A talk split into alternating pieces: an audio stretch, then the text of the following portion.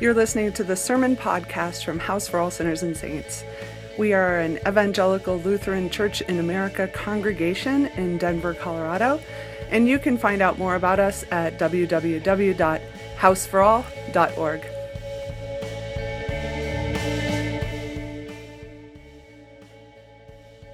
Grace, peace, and mercy are yours from the triune God.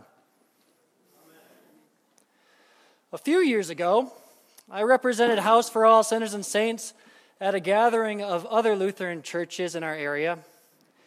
It turned out to be another one of those awful meetings about yet another meeting that would happen later. Apparently, I got stuck with this meeting because Pastor Reagan said he couldn't go. But when I got there, I figured out he probably just didn't want to. And I don't blame him, it was a really bad meeting.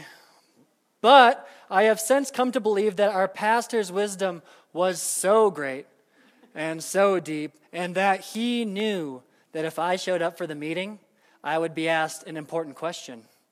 And that important question was Nick, what is the future of the church? You see, I was the youngest person there by about 20 years, and when pastors and older congregations see a youthful presence, particularly one who is in seminary, well, they get lost in their excitement. It was like I was a unique case at a hospital, and all the doctors crowded into one of those old medical amphitheaters so they could find out what the heck I was doing in church. And if there was a systematic way to recreate my unique condition in other people, it was wild. Uh, so, after the conference chair got up and asked, What is the future of the church? with her notebook out as she hung over the railing of the amphitheater with all of her recording equipment and laser like attention, trying so hard not to miss what I said, it wasn't anxiety producing or anything. I think they were expecting me to suggest we up our Instagram presence or that we start a skateboard ministry or for me to say something new and hip with it. But what I said caught them off guard. I said, catechism, which is just an old fancy way to help teach people about church. A real church that is based on the gospel of Jesus a gospel that tears away the things that hold us from experiencing God and smashes the things that keep us from experiencing community. Catechism is a way to teach that the cross kills sin.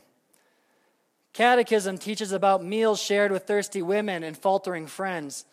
It teaches about baptism that claims us as children of God and renounces the powers of the devil. Essentially, I said, y'all need Jesus. Which is a hard thing to want when you really get to it. The answer of doing something, of buying new hymnals or updating a website, is easy. A coffee bar wouldn't even be that bad compared to the real implications of gospel. Because I to want the real and actual gospel, that requires we lose something. And I understand how hard that can be because I never want to lose what I have, even when what I have is killing me. I have to fall on my face over and over until I am breathless, bruised, and hopeless of victory before I'll let go. I will grasp and struggle until I can't. In other words, I need to be dragged to the cross. But I didn't learn that for a long time, and in truth, I still haven't. I stumbled back into the church after falling pretty hard on my metaphorical face because in my youth, I followed all these commandments. I did all the things that I needed to do to earn approval. I was a straight A student, chose my priorities carefully. I loved my neighbors. I was an all American wrestler. I was a leader on a theater team, was a good boyfriend. I cared about working with kids. I did all the things. My resume, my resume, oh, my resume. It was my treasure. What I'm trying to say is, I found my identity and everyone else's approval of me.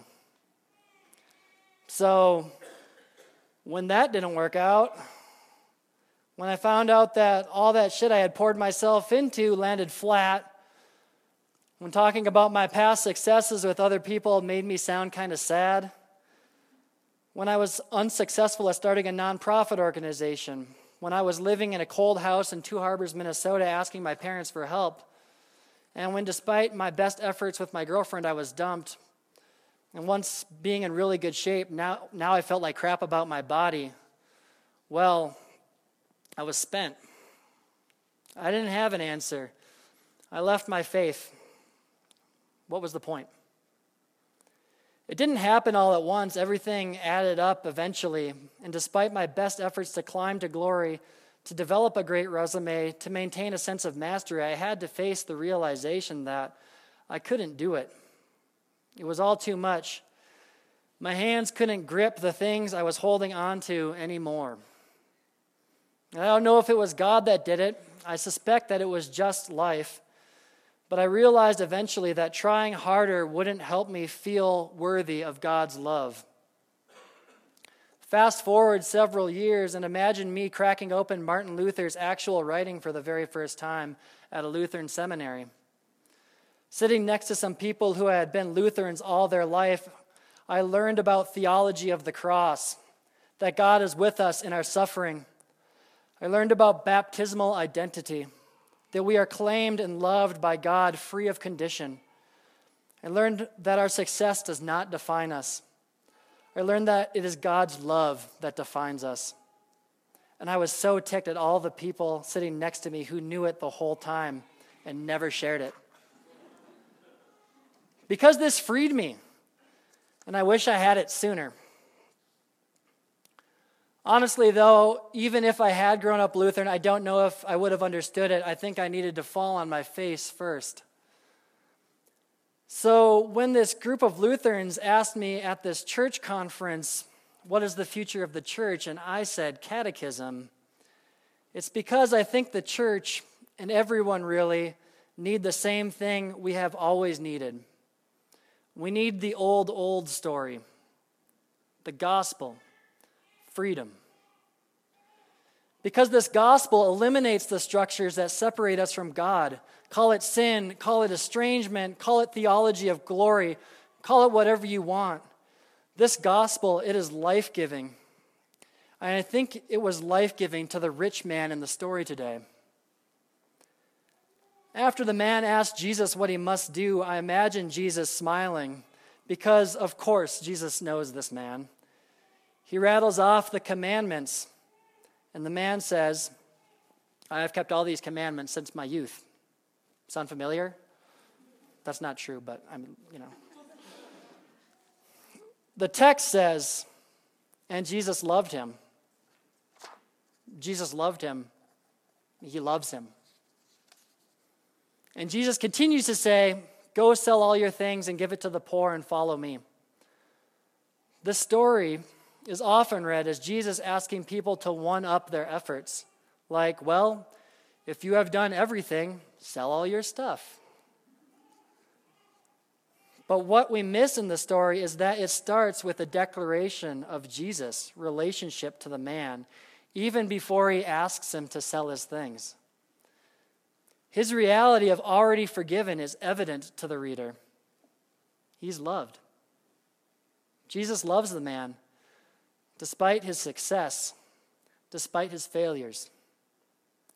The distance that this guy needs to climb to reach God, it is already shut. There is no gap. Jesus is God incarnate and is with him already. Loving him in all he has done well loving him even still as he walks away from Jesus. Jesus' grace is there.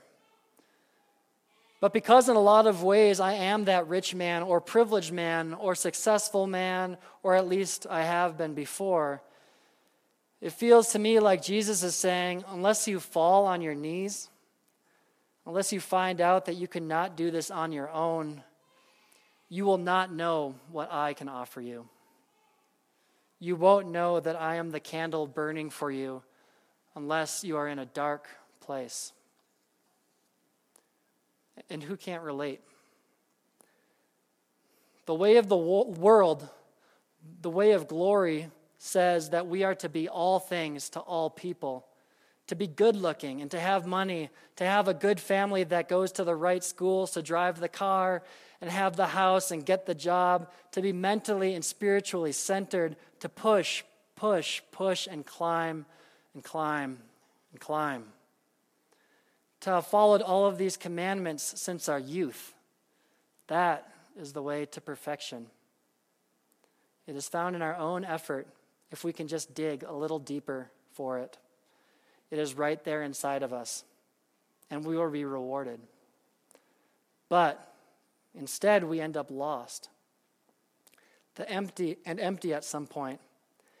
And if it hasn't happened to you yet, if you haven't felt like a failure, if you haven't grieved a death or experienced hopelessness or faced an addiction, or wrestled with an illness, you will. All have fallen short. No one is invincible. That is not the direction of grace. Jesus calls us to stop. He calls us into his mercy and directs us to the cross. This is how the law works.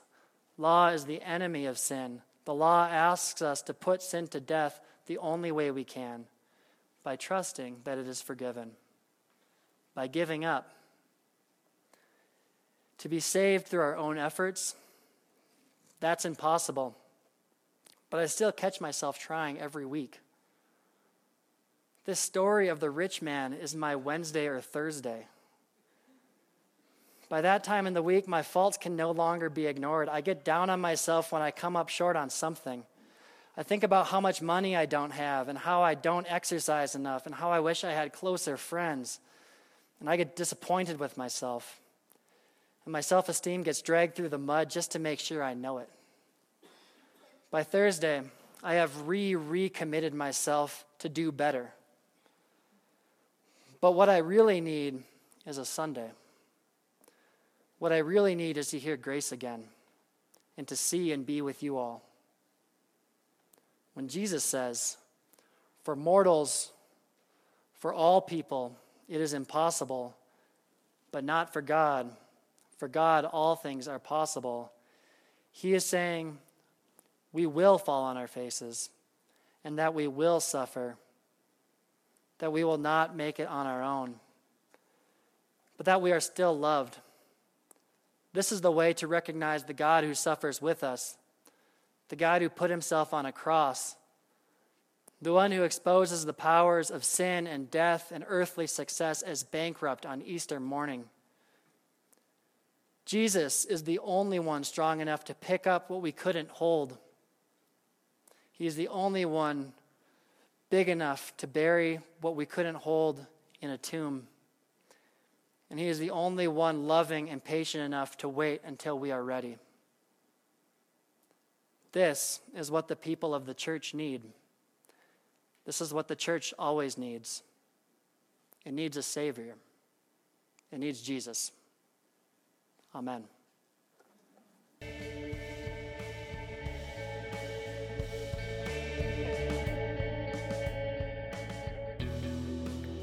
You have been listening to the Sermon Podcast for House for All Sinners and Saints. If you like what you've been hearing and would like to support the ongoing ministry of our church, just go to our website, www.houseforall.org and click on Give.